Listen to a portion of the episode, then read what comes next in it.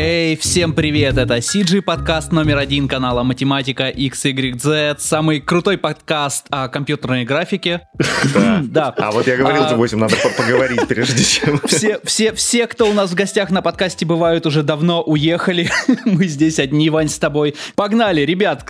Сегодня с нами 8, Саша, Ваня, Тимур, парни, привет! Привет! Привет! Сашенька, расскажи, кто у нас сегодня в гостях? Ой, сегодня у нас в гостях замечательный человек. Все, кто на Фейсбуке есть, в любых CG-группах, знают точно его. А это Тимур Хаджаев, он работает уже 7 лет, насколько я помню, в студии Laika в Портленде и работает Lead Technical Compositor. Да, все верно. Но на Фейсбуке вы, наверное, меня немного с другой стороны такой знаете, с немного... гнусной стороны, так скажем. Я такой тролль там на Фейсбуке все время всех подтролливаю. Как-то. В основном Армана. В основном Армана, да. Я как-то так к Арману лично стараюсь не придираться. Это так ко всем, собственно, кто постит, того иногда подтролливаю. Ну, как-то скучно, знаете, там все такие сухие, хочется как-то разбавить это. Ну, а сейчас у нас появилось, ну, давно уже, когда, собственно, примерно, когда появился подкаст, и появился новый старый CG Talk, и там можно троллить безнаказанно. Это не CG Russia, где нужно бояться написать слово «блядь». То есть Костю Харитонова мы звать не будем? Он же один из двух наших топ-донатеров. Он до сих пор не подписался на Patreon. Shame on you, shame on you. Тимур, расскажи, что такое Lead Technical Compositor? Чтобы люди знали, чем ты занимаешься примерно, чем занимается Laika. Laika — это лидер стоп-моушен анимации в мире, можно без лишнего стеснения сказать так. Мы занимаемся стоп-моушен анимацией. Что это означает?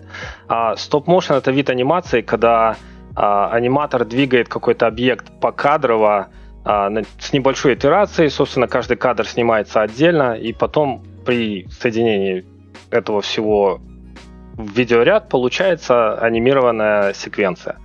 Собственно, мы занимаемся этим для создания полного метра анимационных фильмов. Стараемся, основная миссия нашей компании — это снимать оригинальные истории, то есть мы не делаем сиквелы. Каждый наш фильм — это какая-то оригинальная история, полностью созданный новый мир, персонажи. То есть вы лучше, чем Pixar? Ну, говорить, что мы лучше, чем Pixar, сложно, поскольку мы как бы мы находимся в одной нише анимационных фильмов, но мы делаем это разными способами. Pixar — это полностью CG-фильмы, а у нас, я бы сказал, кукольная анимация, так скажем, да, но... Не, ну я не технику исполнения говорю, а именно... А долго вы делали пластилиновую ворону? Подожди. Ну, мы пластилиновую ворону не делали, делала... Это другая студия. Такой невежда в нашем... Мы делали такие фильмы, как Coraline, Бокс-тролли. Бокс-тролли на русском как-то по-другому было переведено, как-то «Семейка монстров», что ли, что-то такое там было. «Паранорман» фильм такой был. Куба и «Две струны».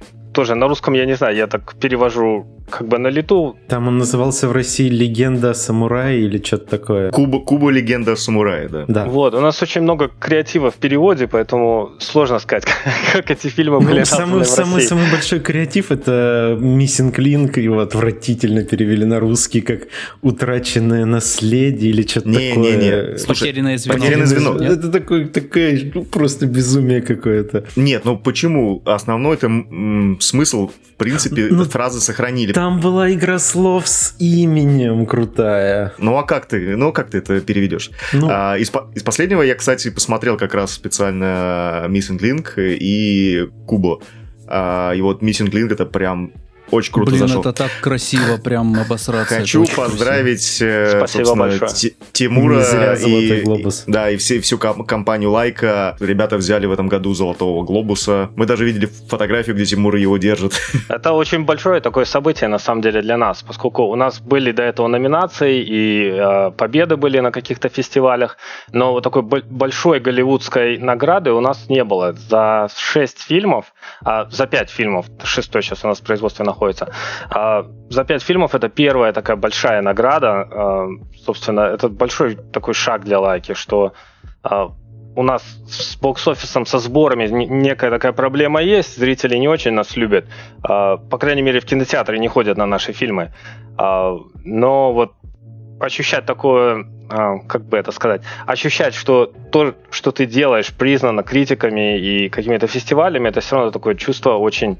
как ребординг. Я, к сожалению, забываю частично русский язык, мне тяжело некоторые мысли выражать. Но это очень приятно, получать такие награды и ощущать, что то, что ты делаешь, признано чем-то таким замечательным. Ну, еще и скоро Оскар. Надеюсь, что он будет тоже у вас. Вы же попали еще в шорт-лист, я правильно понимаю, в номинации «Анимационный фильм»? Да, мы уже... Да-да, мы прошли уже.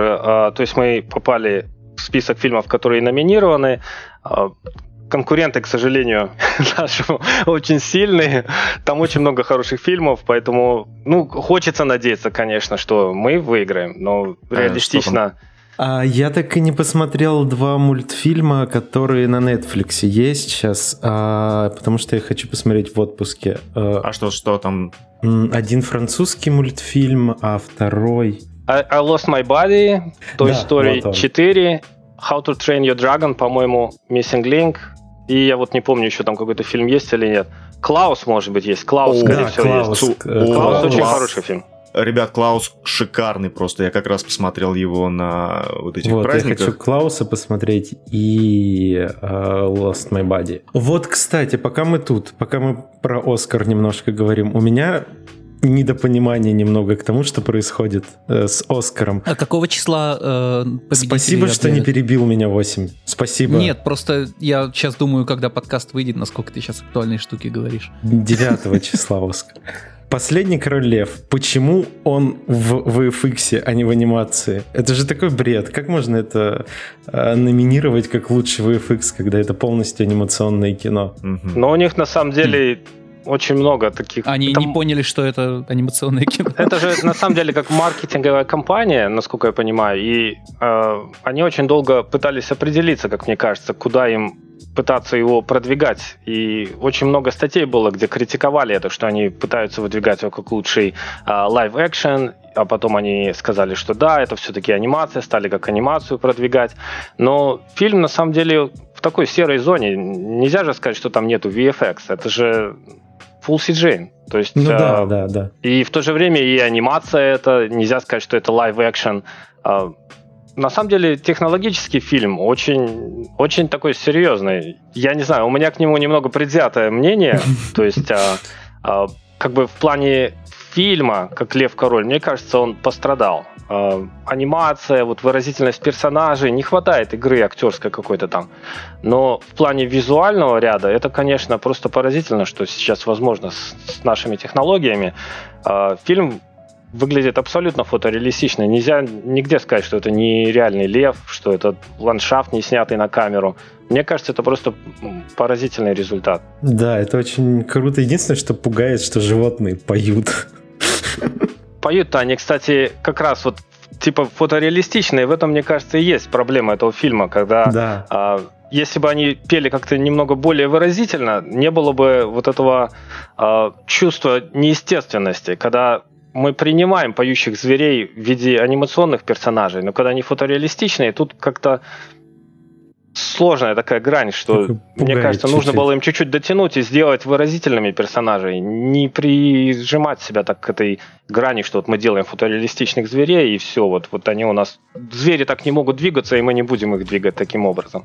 Мне кажется, это ограничение было. Слушай, Тимур, а насколько вообще «Золотой глобус» может как-то помочь компании развиваться дальше, или что вообще, какие плюшки он приносит? То есть это просто награда или есть последствия? Но мне сложно судить, поскольку я немного не связан с маркетингом и вообще с пиаром. Как мне это видится, что... Ну, хотя бы как в компании, как это воспринимают в вашей? В компании очень позитивно это воспринимается, поскольку это, ну, как бы даже моральное ощущение, что то, что ты делаешь, всем хочется работать над чем-то, что получит признание потом, что будет пользоваться успехом. Соответственно, когда ты делаешь фильмы такого плана, занимают очень долгое время в производстве. Наши фильмы полностью от идеи до финального момента, когда они в кинотеатрах, занимают порядка 5 лет.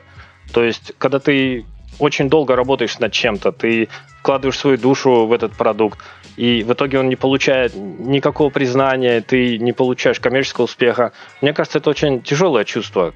Любой художник, он хочет быть востребованным и признанным. Соответственно, любые награды, которые мы получаем, мы всегда очень рады их получать. И, как я сказал уже, с бокс-офисом у нас небольшие проблемы есть, но мы надеемся, что в будущем как раз студия станет более известной, и люди будут с радостью идти на фильмы не только Pixar и Disney. Опять-таки, я сейчас немного буду спекулировать. Как мне кажется, когда люди видят фильм Disney или Pixar, особенно вот семейные фильмы, люди точно знают, это вот safe choice, безопасный выбор, то есть можно идти, ты точно знаешь, что ожидать, ты получишь удовольствие, и ребенок там ничем не испугается. Фильмы Лайки, они специфичные такие, я бы сказал. То есть у нас и страшные моменты есть в фильмах, и такие очень важные моменты обсуждаются, как идентификация, поиск себя в жизни. В общем, мне кажется, не все люди открыты к этому. И многие отзывы я видел, люди говорят, что это страшный фильм, я бы не хотел, чтобы мои дети видели. Извини, перебью сразу по поводу возрастного цензора. Вы метите это все-таки в детскую аудиторию или же это какой-то вот такой, типа, и для детей, и для взрослых стараетесь? Потому что я посмотрел, собственно, вот фильмы, там, как бы сказать, такой юмор местами взрослый. Все зависит от перевода, опять-таки. Я в русском переводе не видел, мне поэтому сложно судить, как там перевели. Но у нас фильмы, мы стараемся делать семейные фильмы. Опять-таки, здесь я выражаю свою точку зрения, я не могу как бы говорить за всю студию.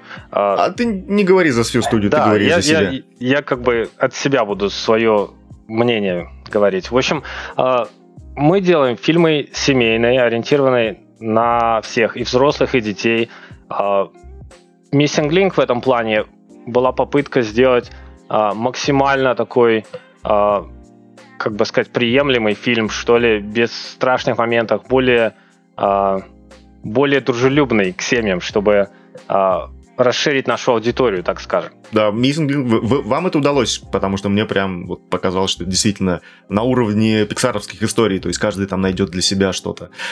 Слушай, насколько я понимаю, Лайка — это одна из немногих таких студий, которая, в принципе, такая индепендент, да, то есть независимые от остальных каких-то крупных менеджеров, то есть типа Диснеев и так далее. Но со сборами у вас, вы говоришь, не очень. Откуда же тогда финансирование на всю эту историю? Потому что 5 лет делать тяжело достаточно фильмы. Ну да, или есть какие-то текущие короткие проекты, да, за счет которых... Может быть, вы берете какие-нибудь, может быть, рекламные ролики делаете, или вот только анимацию крупнобюджетную, такую полнометражную?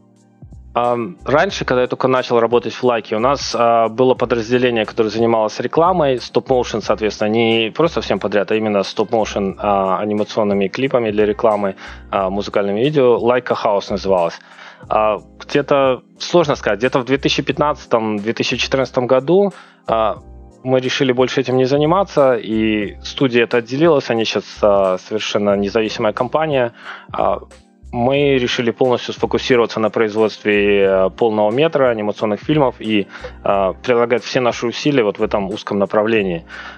Насчет финансов, откуда они приходят, мне здесь сложно говорить, поскольку я совсем с этим не связан.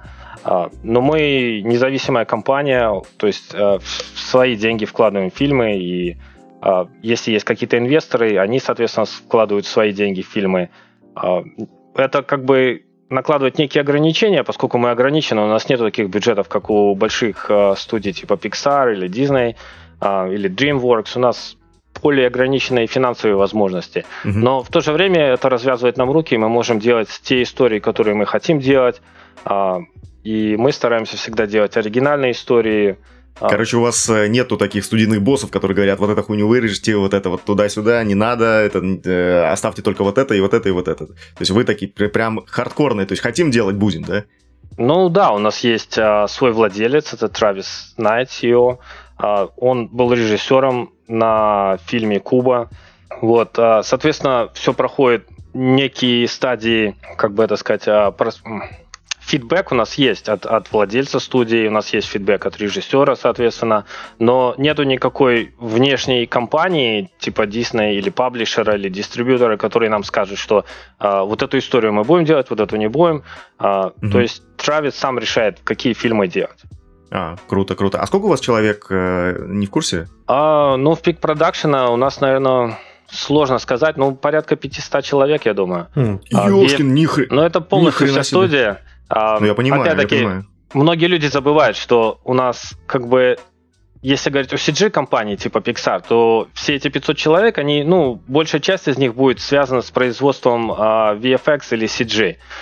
У нас, так как мы кукольная анимация, у нас есть съемочные площадки, у нас очень много департаментов разных. То есть у нас есть practical side, где строятся декорации, куклы производятся, и там полный процесс производства. То есть эти 500 человек — это не только CG-артисты, это и скульпторы, и риггеры. Риггеры не в плане CG-риггеры, а именно люди, которые делают физические железные скелетики, которые идут внутрь кукол. Там очень сложное производство на самом деле. И высокотехнологичная. В 2016 году, мне кажется, мы получили технический Оскар, или как он называется, Оскар за технические достижения. То есть это такая отдельная категория за наш гибридный процесс производства фильмов. То есть мы используем 3D-принтеры для производства частей кукол, частей декораций, лица все у нас напечатаны на 3D-принтерах. И Laika очень сильно продвинула прогресс в этом плане. Начиная где-то на бокс-троллях, мы стали использовать цветную печать, до этого никто ее не использовал. Laika сотрудничает с компанией Stratasys и немецкий такой институт, research есть, Fraunhofer называется. С ними было произведено сотрудничество и использовали новые принтеры, которые позволили нам печатать с очень точной цветопередачей и придавать лицам текстуры, которые мы смогли печатать, были очень высокодетальные и с большим количеством цветов. В общем, вот этот весь процесс, это RP-департмент называется, где печатают. Это отдельный департамент, есть скульпторы, есть фабрикаторы, есть люди, которые придумывают дизайны одежды. Это все очень большой процесс. У нас целых 2 здания, и practical side находится в одном здании, VFX в соседнем здании находится, мы немного разделены так. А вы в целом общаетесь между собой или как? Конечно, конечно. У нас очень тесное сотрудничество идет. Очень часто какие-то вещи нас туда вытягивают, чтобы мы посмотрели, как сделаны декорации, чтобы мы могли это воспроизвести в полной мере, соблюдая все детали и нюансы. Например, риггинг CG-даблов у нас происходит таким образом. Мы изучаем, как они делают скелеты. Мы изучаем полностью внутренность кукол. Потрошители. Так примерно есть на самом деле. Разрежем и посмотрим, что у него внутри. Но разрезать нам для этого кукол не надо. Это было бы очень дорого на самом деле, потому что производство одной куклы такой стоит бешеных денег. Ой, а сколько, кстати, не в курсе? Вот чтобы одну такую... Сколько она примерно в высоту в среднем? Вот куколка, о которой мы говорим. Они в размере 1/20. Это порядка, 12-16 дюймов, наверное. В дюймах это 20 сантиметров где-то, 20-30 сантиметров. Ага. Так вот. Нормально. Точно я не скажу, вот такой разброс. А сколько у вас... Сейчас ты просто говорил, что CG-шники в отдельном здании сидят в VFX. Сколько человек, которые занимаются именно постпродакшеном? Тоже вот точную цифру я не скажу, но порядка 100 человек. Порядка 100 человек. Если в титры посмотреть, там, наверное, можно посчитать людей, но так навскидку где-то 100 человек. Композиторов где-то нас там было, человек 20 в пик, мне кажется, было. Соответственно, у нас есть look-dev департмент, есть FX департмент. В FX у нас порядка 3-4 человек в пик работает. Где-то 2 моделлера у нас есть. Иногда у нас есть интерны, то есть с интернами там, наверное, 4, может, 5 человек становится. И композиторы, основной состав у нас был порядка 10 человек. И, соответственно, когда мы начали наращивать обороты, мы постепенно стали нанимать больше людей. И в самый пик производства, когда уже там дедлайн, сроки горят, все работаем, порядка где-то 20-30 человек, наверное, было композиторов. Слушай, хочу вернуться обратно к куклам. Я просто смотрел, ну, мы, так как фанаты, в принципе, любой анимации с ребятами и за Лайкой, естественно, следим, какие фильмы вы выпускаете, и, собственно, бэкстейджи. Мне, конечно, вот эта история с 3D-принтерами просто дичайше поразила, когда у каждой куколки мимика, вот эти вот, по сути, господи, как они называются, Видишь, ты забываешь просто русские слова, ну, потому что они у тебя английскими замещаются, а Ваня просто забывает русские слова. Нет, это не русское слово, это не русское, это типа микс-шейп или блин-шейп, как это называется, ладно, не суть. Короче, там забавно то, что можно из куколки, собственно говоря, снять челюсть, поставить нужное выражение лица, и вот таким образом прям там, я смотрел там целые чемоданы с этими, с подписанными, значит, что, какое, какая эмоция. Это, конечно, просто безумная трудоемкая работа. За это респект и уважуха не только, как бы, нашим братьям по цеху, но и вот ребятам, которые там воркшоп, собственно, этот Practical Effects делают. Это, конечно, безумно круто. Вот, как раз, вот бы мне такое лицо. Как раз гибридный процесс этот, он... та часть, которую ты описываешь, она называется у нас Rapid Prototyping. Соответственно, этот отдел занимается печатью всевозможных объектов. Это и лица, и персонажи иногда. Например, в одном из шотов, где Линк прыгает и надевает штаны, для того, чтобы произвести эффект, когда он застегивает молнию, пришлось напечатать целую куклу. Это прям вот они печатали целую эту часть и заменяли ее целиком, потому что сложно очень сделать такие вещи. И, соответственно, для достижения высокой выразительности лиц в стоп-моушене это очень тяжело сделать. И очень давно это на самом деле началось, но мы постоянно пытаемся продвигать инновации и делать этот процесс более гибким и более выразительным, чтобы лица персонажей на экране передавали максимальные эмоции. Для фильма Missing Link напечатано было порядка 100 тысяч вот этих лиц. Слушай, а вот я когда смотрел, там, допустим, есть некоторые вещи, которые крайне трудоемко делать именно вот классическим методом съемки вот миниатюр, макетов и так далее, вот этих куколок. Ну, там, где, знаешь, люди раздеваются, у них разлетается все в разные стороны, то есть это же, по идее, все на лесках должно быть, на каких-то гриппах специальных. Или вот, опять же, да, там, с застегиванием ширинки, неужели...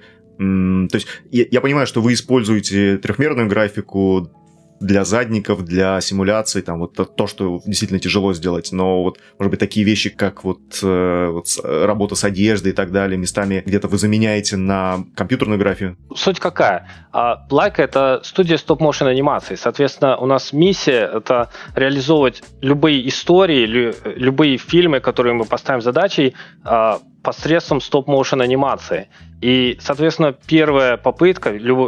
Сначала мы приложим максимальное количество усилий, чтобы сделать все практически, чтобы сделать это через кукол или какой-то специальный эффект. Не visual эффект, как сказать, через практические эффекты мы будем пытаться это сделать. Сделать это средствами именно стоп-моушен анимации. Но есть ограничения, конечно же, и всегда какой-то компромисс приходится делать. То есть, если мы видим, что мы не можем сделать это визуально красиво посредством практических эффектов, то тут приходит на помощь наш отдел, где мы пытаемся совместить это, может быть, взять какой-то элемент со съемочного материала, какой-то элемент подсимулить или сделать в виде CG, и, соответственно, объединить это все бесшовно, чтобы нельзя было сказать, где visual effects, а где practical effects. Вот такой у нас процесс.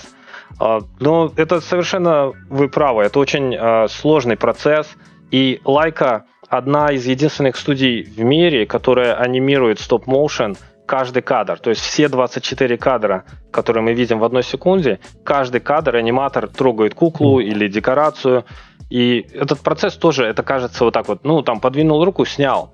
Ну, если вы посмотрите... Не кажется. Вообще не кажется, да. Если вы посмотрите, есть очень куча материалов behind the scenes, и вот на Coraline, например, был пример, когда там есть сцена, где две актрисы поют в театре, и там, значит, декорации двигаются, такие волны, полный зал собак сидит, и чтобы просто снять один кадр, Вот в этой сцене аниматору требовалось там порядка 20 минут, просто чтобы пойти и каждую вещь подвигать. Они сделают себе специальные пометки, такие там все по линеечкам отмеряют. Это очень такой скрупулезный и очень долгий процесс. Ну, трудоемкая, да, трудоемкая история. Да, это из-за того, что много персонажей в кадре? Не всегда это персонажи, хотя декорацию тоже можно видеть как персонаж. То есть очень много вещей, которые мы пытаемся автоматизировать в то же время, чтобы помочь аниматорам. В этом плане вот риггинг, вот лесочки, это немного такое все... как бы сказать... Устаревшие, да. То есть лески, конечно, используются.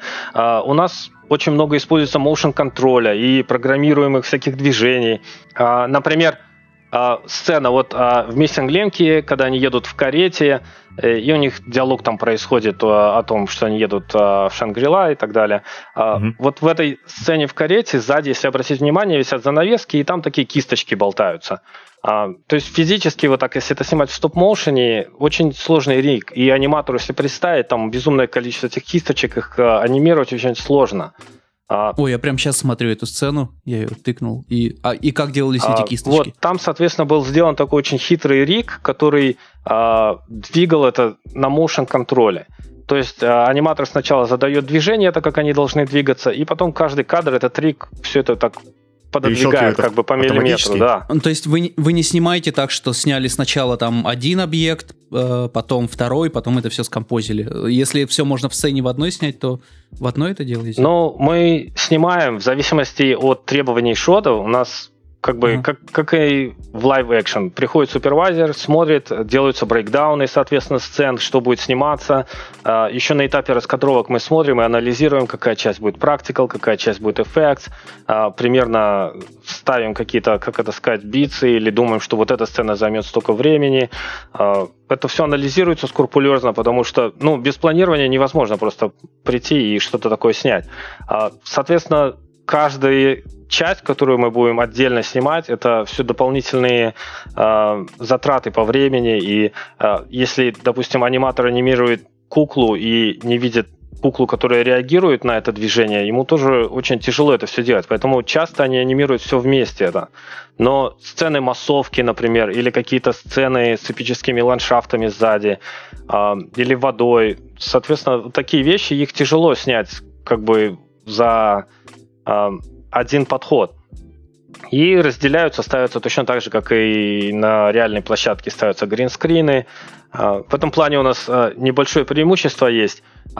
С одной стороны, как бы тяжело это все снимать, это же как бы стоп-моушен по кадру, а с другой стороны, у нас есть такая возможность, мы можем магически подвязать гринскрин на такой motion control rig, и каждый кадр, он будет с неба так падать сзади куклы, и мы будем снимать этот гринскрин, и потом он будет убираться на моушен-контроле, и мы будем иметь clean plate, соответственно.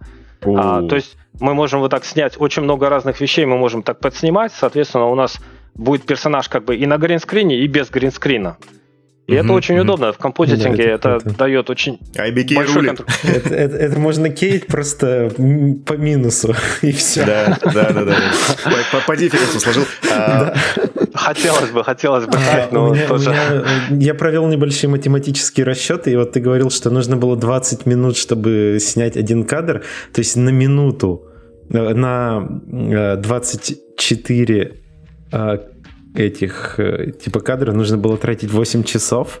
Или я туплю? Ты на секунду. На секунду. Не все шоты такие сложные, есть шоты и попроще, соответственно, но где-то у меня были эти цифры, я, к сожалению, не помню из головы, но это процесс очень долгий. Они за неделю производят там что-то типа секунду анимации или что-то типа того. То есть... Известное видео было с «Острова собак», с сценой, как суши делают. Там тоже вот типа такого, что там, не знаю, сцена в фильме занимает 2 секунды, а ее там делают неделю со всякими подготовкой суши. Там ланчбокс собирает главный герой.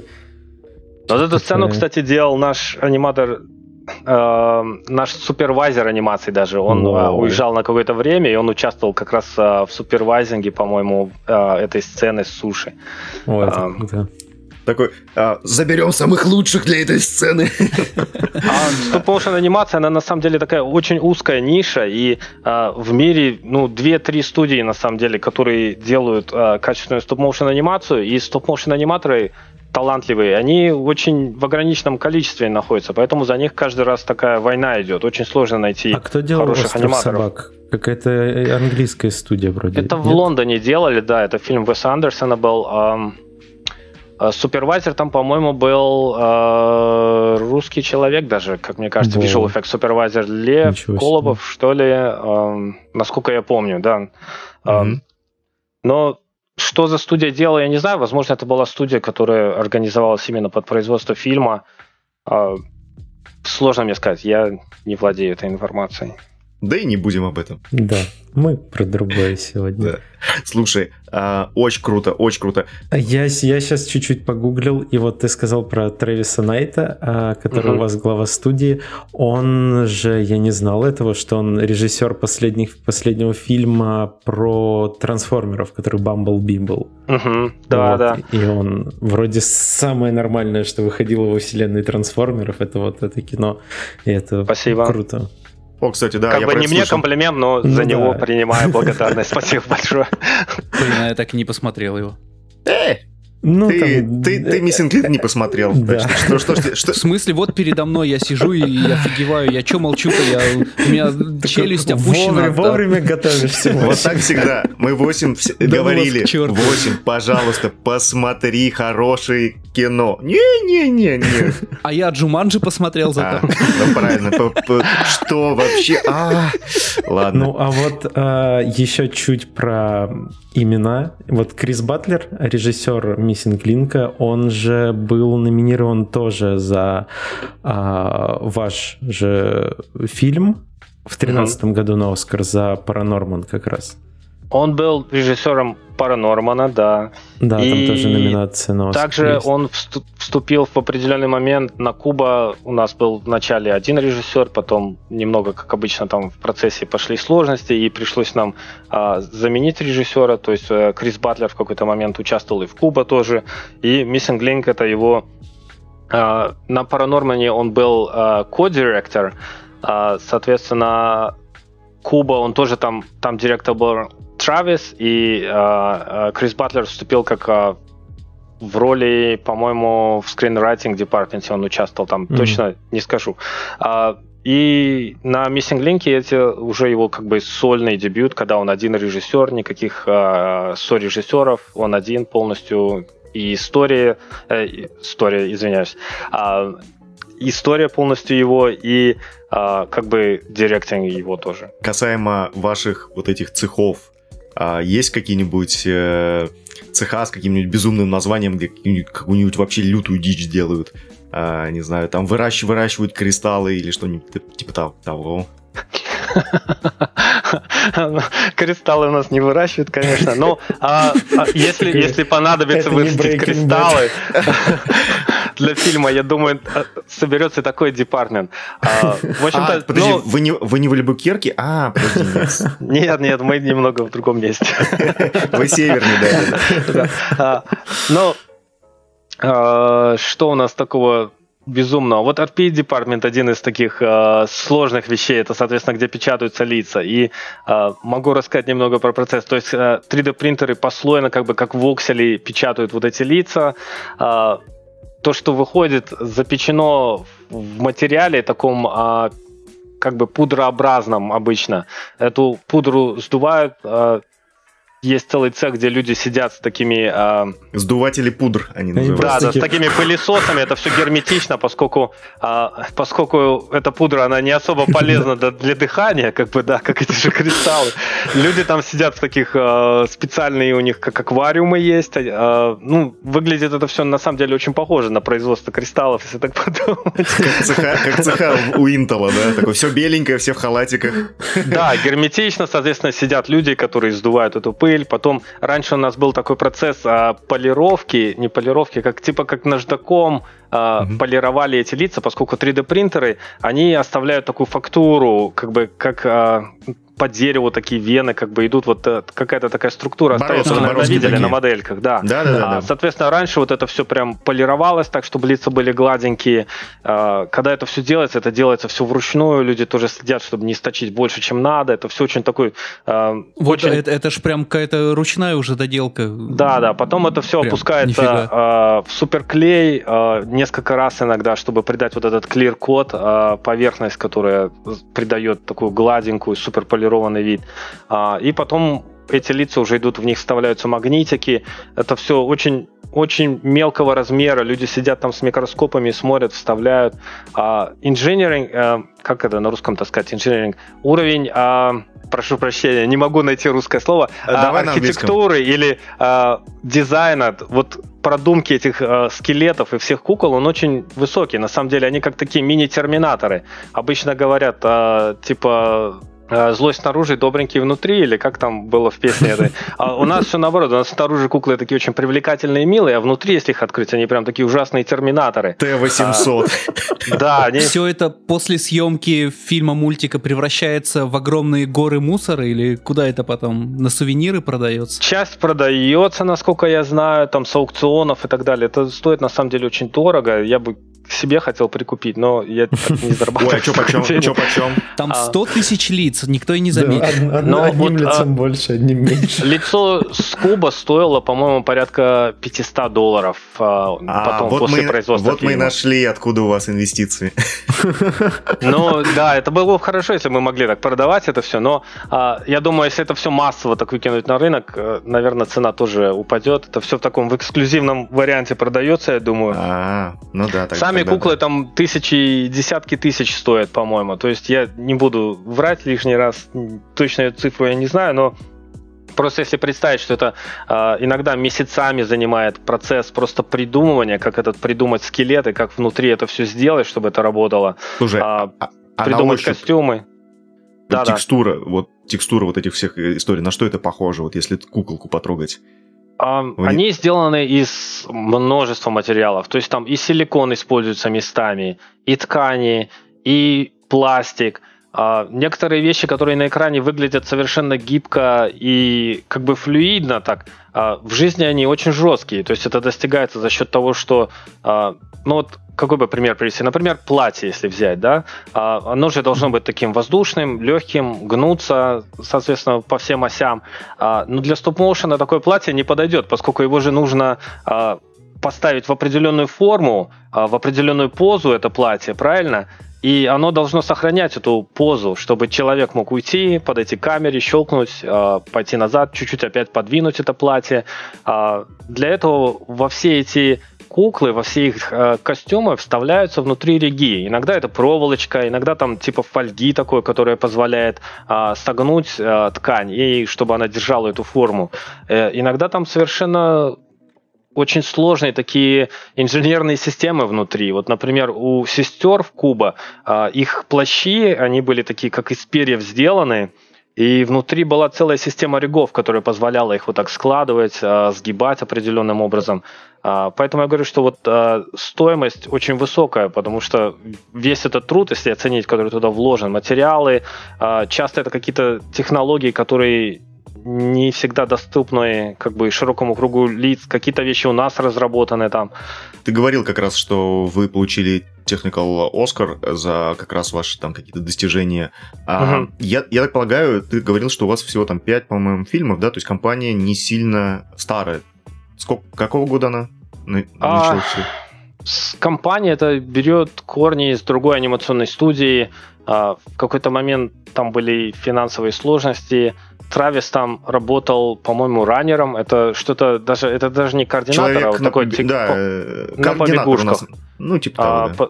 Потом он стал интересоваться анимацией, как оказалось, у него он сам не просто владелец. Травис на самом деле и анимирует очень много сцен. То есть он такой многогранный человек. И аниматор, он на самом деле мирового уровня. Все сцены, которые он делает, иногда смотришь на них и просто поражаешься. Там такой уровень мастерства.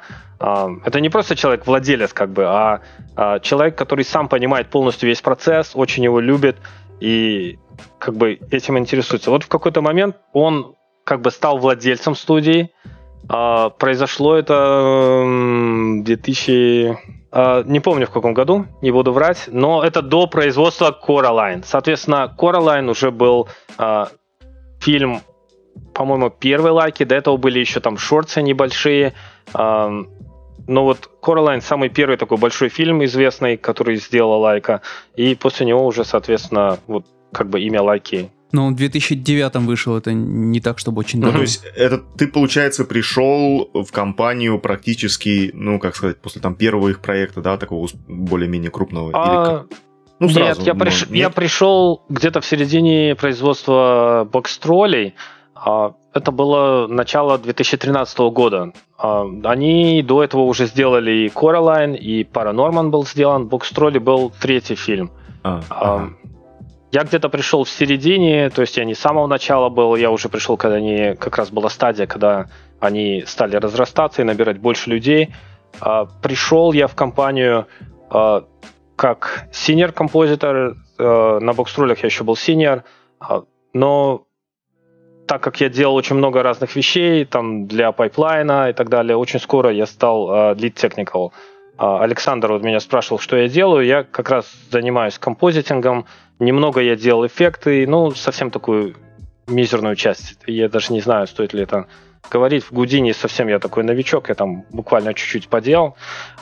Занимаюсь немного пайплайном композитинговым, не всей компании, а именно композитинговые тулзы, что-то там в скрипте какой-то на питоне написать, тулсет какой-то собрать. Вот как раз хотел про тулсеты.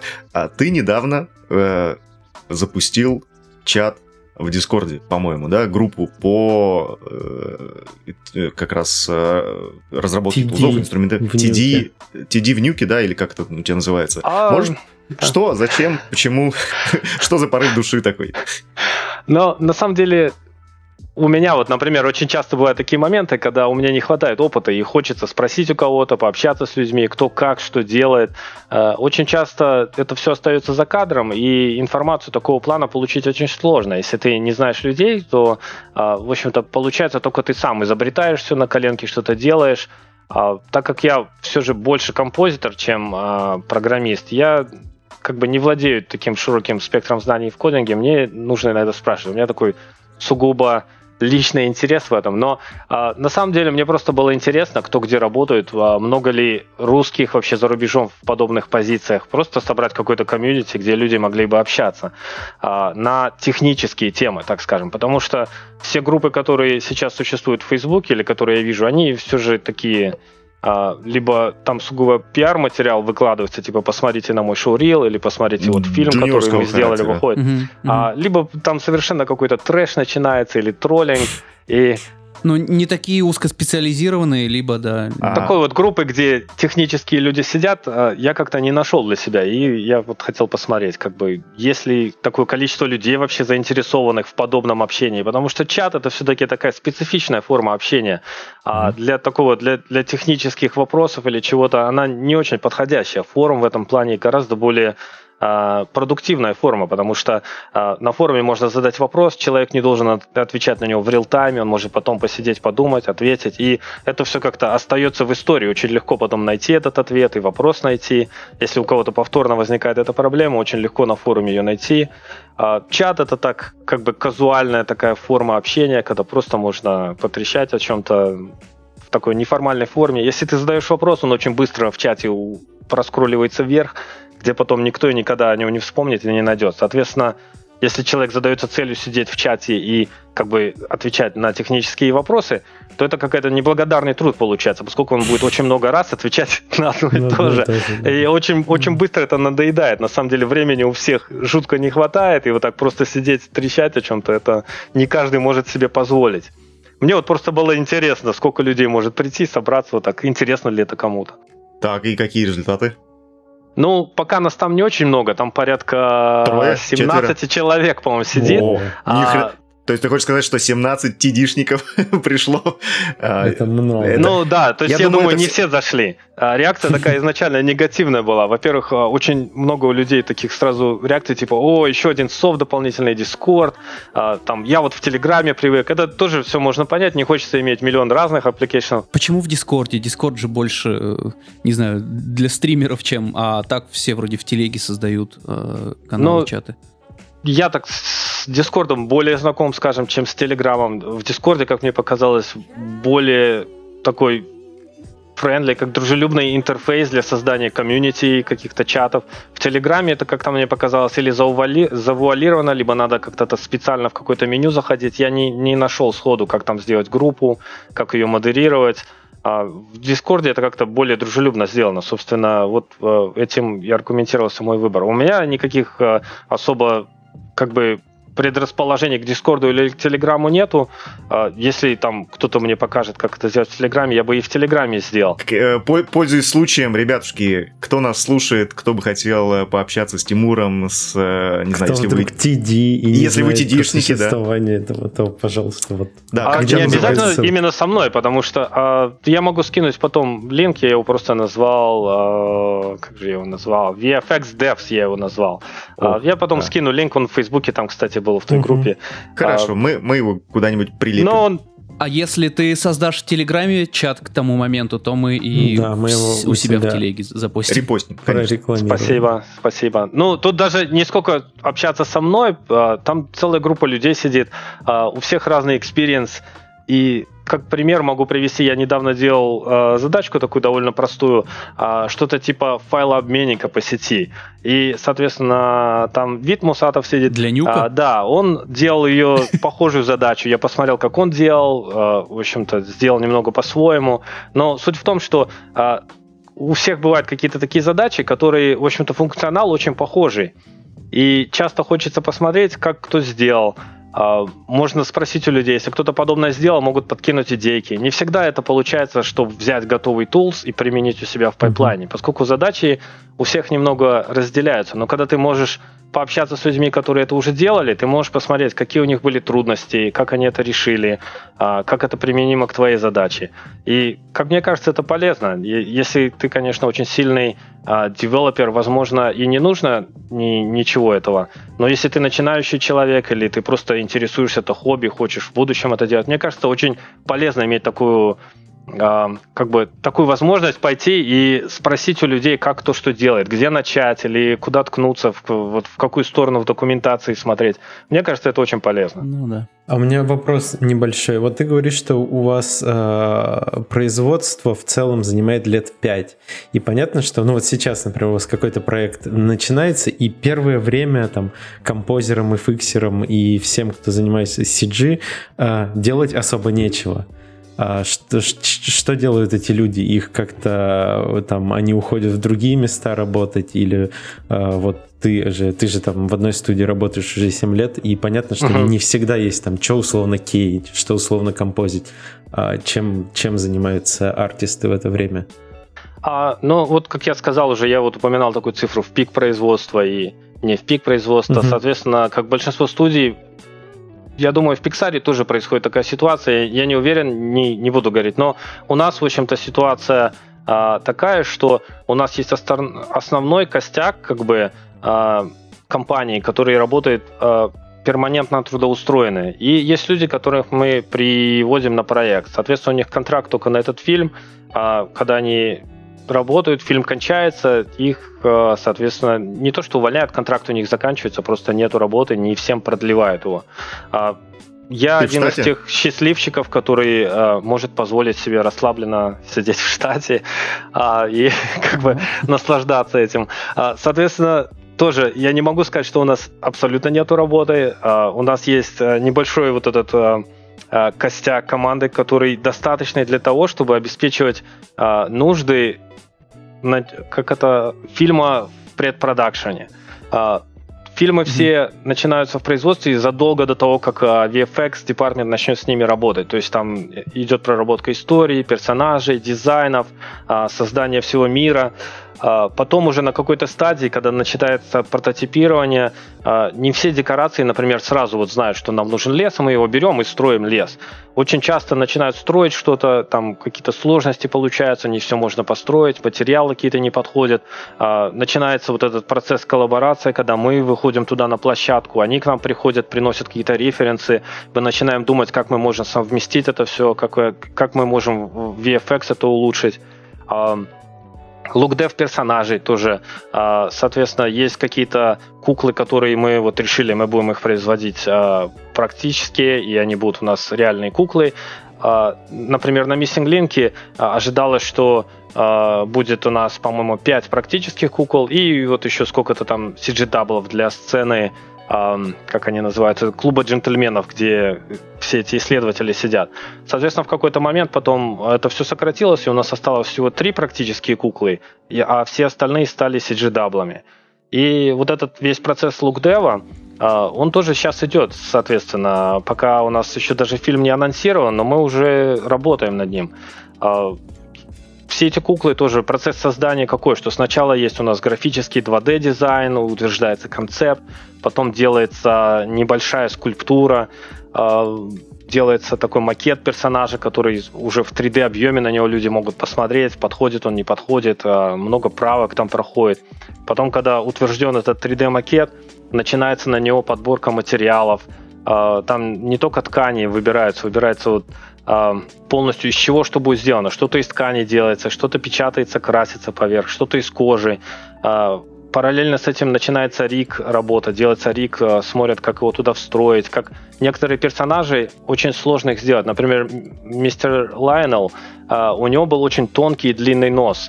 Это очень хрупкая вещь такая, особенно учитывая наш масштаб. И аниматоры очень часто откалывали этот нос, например. У нас есть такой Puppet Hospital, называется, госпиталь для кукол, куда приносят их и... Срочно, мы его теряем.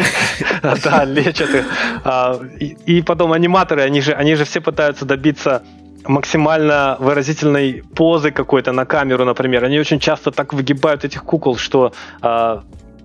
ломают им там... Не каждый человек так может, не каждый йог так может вывернуться. Да, в общем, и параллельно с этим мы делаем CG-даблов, мы точно так же смотрим, какие ткани они используют, начинаем делать, сканировать эти ткани. У нас очень серьезно подходит к этому процессу, у нас ткани изучаются под микроскопом, у нас для Missing Link, например, написан был специальный шейдер, который позволяет передавать color mixing, как бы это на русском сказать, то есть когда ткани, когда нити ткани многослойное смешение сплетаются в определенный паттерн, на разном приближении это создает разное ощущение цвета. Вот у Лайнела, например, на костюме у него был такой паттерн синий и такие желтенькие вкрапления, такой узорчик был. И, соответственно, на разных приближениях под разными углами он выглядел либо как синий, либо как немного зеленоватый из-за вот этого желтого. И в CG нам нужно было тоже это все воссоздать. И наши ребята, LookDev, они сели, написали шейдер, который полностью создает вот эту ткань. У нас всякие ниточки там, вылезающие с этой ткани, тоже делаются. И шейдер позволяет очень гибко настраивать эти параметры, как вот это цветовое смешение, вплоть до вот цвета каждой ниточки они могут там контролировать. Вот это все происходит как раз на ранней стадии, когда у нас маленький состав, когда мы сидим, мы разрабатываем технологию, как мы будем этот фильм делать, делаем разные концепты, лукдевы. Потом уже, когда фильм начинает производство на полном объеме, уже очень часто это все должно быть устаканено, и люди просто приходят, им говоришь, вот у нас такой процесс, мы вот так делаем, вот дизайн, вот такой шейдер, и уже это так как бы идет по более накатанной колее. Конечно же, не всегда так все гладко идет, есть свои подводные камни, иногда у нас все как бы еще, когда мы уже идем на полном ходу, у нас все еще идет разработка, какие-то декорации могут быть строиться, какие-то куклы еще могут только делаться, не всегда все куклы есть уже в начале производства. То есть, в принципе, работа есть. Я бы не сказал, что мы сидим сейчас и просто ждем, когда они начнут производство. Очень куча разной работы. Работа мечты прям. Работать очень интересно, на самом деле. Именно как бы вот я как общаюсь с людьми, очень многие думают, что анимация, ты там в анимации сидишь, это вот все вот как типа тебе выдали с рендера слои, ты там мержем сложил их А плюс Б и вот выдал на рендер. Вот такая что, не работа так, композитора. Нет, совершенно не так. В Full CG анимации я вот тут вот немного работал над ней, и она примерно так и выглядит. То есть амлайтеры отдают настолько готовый прекомпоз, что ты там цвет чуть-чуть поправишь и все, и рендеришь. И тебе такой, approved. И, ну, блин, а где работа? А как поделать что-нибудь? Но это про Full CG. Но у меня экспириенса нету, работы вот в Disney или в Pixar, но я общался с людьми, которые оттуда пришли, они по большей части это лайтеры, это не композиторы. Mm-hmm. И насколько я понимаю их процесс, у них, соответственно, большую часть композа делают прям лайтеры. А композитинг департмент вот в этих больших компаниях, у них это больше как это называется, типа фиксеры, когда там на рендере что-то не так пошло, что-то там, какой-то кубик отрендерился, один бакет черный, его нужно замазать или там пофиксить артефакты, грубо говоря. А большую часть композа делают сами лайтеры. Соответственно, они рендерят, они сами знают, какие себя масочки выдать, и как-то они это все складывают. Тоже я бы не сказал, что у них прям там сложить А плюс Б, по крайней мере, по тому, как они рассказывают. Свои там есть челленджи, но у них все же немного специфичный процесс. Наш процесс VFX, он более близкий к лайв-экшен, я бы сказал, поскольку у нас есть и гринскрины, и трекинг у нас есть. В CG как бы там ничего не нужно тречить, у тебя все полностью в CG-мире, yeah. Ты вытащил, все получил. Это дает некую свободу такую. У нас очень часто, у нас нету матчмува, нам нужно как-то там обходить эти углы. Тоже мы в композе иногда что-то подмазываем. А у вас разве нет камер? Камер, вот ты говорил, что у вас этот motion control, вам не дают камеры с него потом в композ? Но его штречить все равно нужно. Камера у нас есть. Некоторые motion control у нас опять-таки тоже специфический. У нас он не совсем такой motion control, как вы думаете. То есть он у нас позволяет посылать запрограммированную кривую на камеру много раз. Но mm-hmm. это не дает нам назад физическую камеру. Мы можем получить все эти кривые, но камеру это не даст. Соответственно, у нас есть матчмув департмент, который тречит это все. Motion Control нам позволяет просто пропускать камеру по одному движению много раз. И эта система Motion Control, она распространяется и на риги, и на свет, например. То есть у нас лайтинг-риги на площадке. Они тоже подвязаны на программируемую систему, поскольку у нас часто снимается... Шот снимается в несколько экспозиций. Соответственно, допустим, возьмем сцену вот с клубом джентльменов.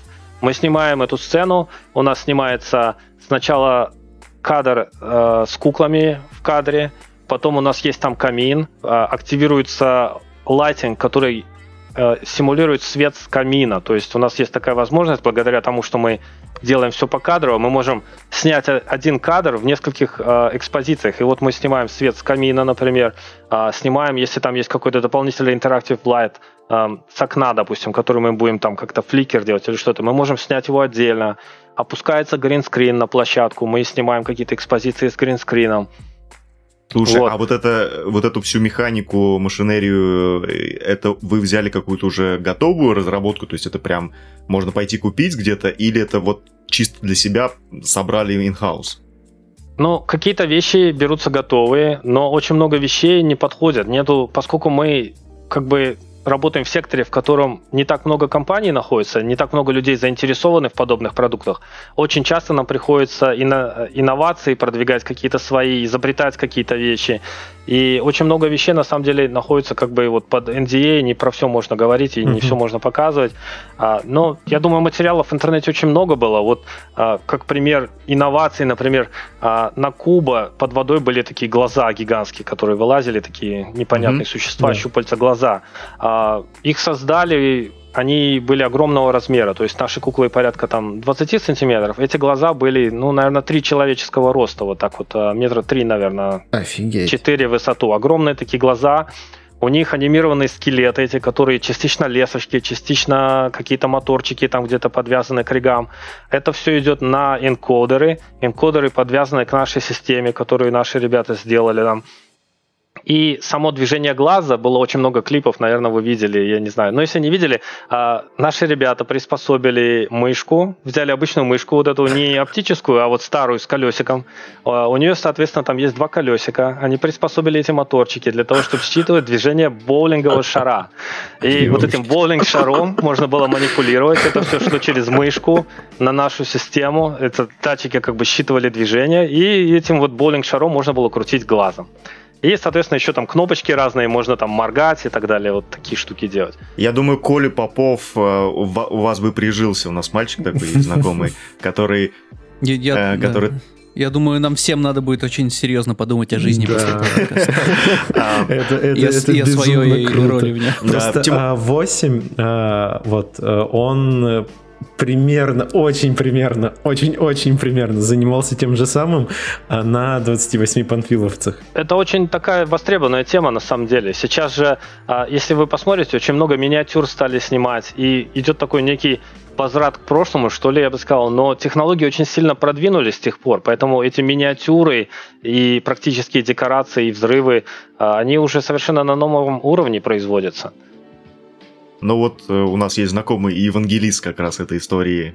Надо было Мишу Лосева позвать. Миша Лосев, да, как раз. Мы тоже в свое время поработали с миниатюрами. Ну, у нас Миша послушает это и вдохновится, мне кажется. Да, история про танки, там вот эти 28 панфиловцев и все дела. Поэтому мы приблизительно понимаем, что такое работать с моделями. Не с куклами, конечно, но хотя бы имеем представление. Оу, какой длинный интересный подкаст. И уже прошел целый час, да, вы не заметили, прошел час. И длинные подкасты мы разделяем обычно на два, поэтому это конец первого подкаста, продолжение слушайте во втором. Блин, дико интересно получилось. И давайте, раз вы здесь, раз вы еще слушаете, здесь рядом сидит Ванька, он обычно сидит в Питере, я сижу в Москве, Санька в Канаде, но Ваня на эти выхи приехал в Москву. Вань, привет. Всем привет, как дела?